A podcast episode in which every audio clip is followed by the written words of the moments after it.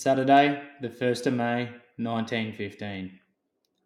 Poor Alec Rackstraw, killed an hour or so after telling us his experiences in firing line. His rifle shot through the butt. Shrapnel fire very heavy and coming down all round us. Our losses so far are very heavy and Turks heavier. Shots still flying all round us from Turkish snipers who are doing a terrible amount of harm to our forces. Poor Norm, shot while doing excellent work. Exposed himself while firing five shots instead of being more cautious and coming down after each shot. Excellent reports from platoon commander Reed Norm. 5:30 p.m. Buried on right flank top ridge of the valley. Sunday, the 2nd of May, 1915. Fairly quiet morning. Men are being killed 10 yards from where we sit. Shells from enemy bursting overhead are considered nothing. The hills on our front up valley are being crowded with the Nelson and Royal Marines and New Zealanders. Hell, being blown up in hundreds by our own artillery. Absolutely murder. Monday, the 3rd of May, 1915. Up all night with ammunition. The worst night and day we will ever experience. Dead and wounded being borne down from the hills in hundreds. AMC and stretcher bearers doing marvellous work. I'm looking through a telescope at the dead on the sides of the cliffs, which cannot be got, at 4:45 p.m. Tuesday, the 4th of May, 1915. We built a new dugout for the three of us, and a more comfortable home could not be got. We have three good meals a day and a comfortable bed at night. Just at daylight, a bullet chipped off a box and landed in a box six inches above my head. Firing is kept up all day and night. Wednesday, the 5th of May, 1915. Men are being shot dead just opposite our hut at various intervals during the day. Shell fire from our navy at the hills at the end of our valley, also from our batteries. Turks are landing shells just above our heads and a hundred yards short of us, but too high to do much harm, although the din is enough to drive us mad.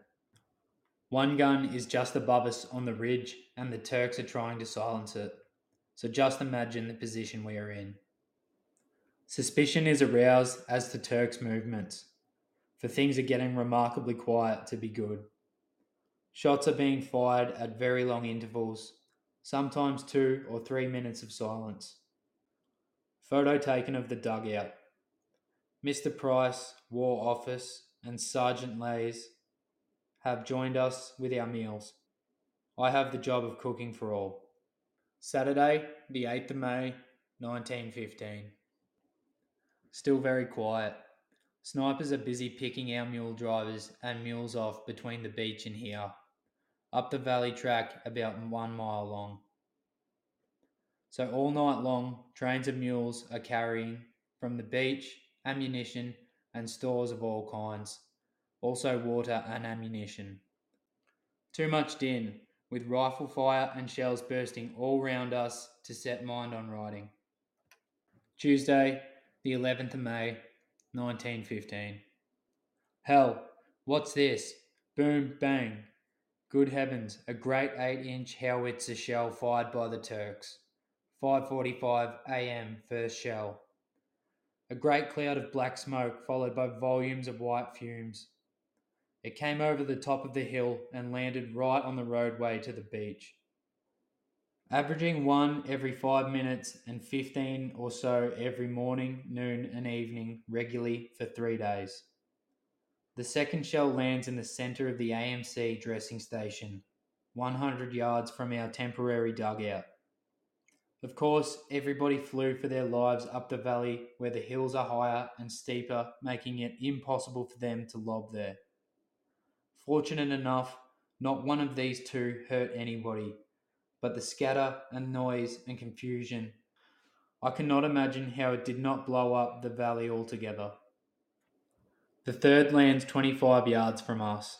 Hell's bells, what a scatter, Huge boulders of earth fly in all directions, everyone rushing behind barricades and under cover. Sure enough, we are all of the opinion that their threat was coming true. Failing to surrender in 24 hours, we would be blown into the sea. Saturday, the 15th of May, 1915. Yesterday was the most peculiar day of the war. No firing at all. What's up? The white flag goes up on both sides for to enable Red Cross to bring in the wounded. One can pop his head over the trenches safely for first time. The strangest sight of all is to see all the Turks lined up on top of their trenches, walking about as though no war was on at all.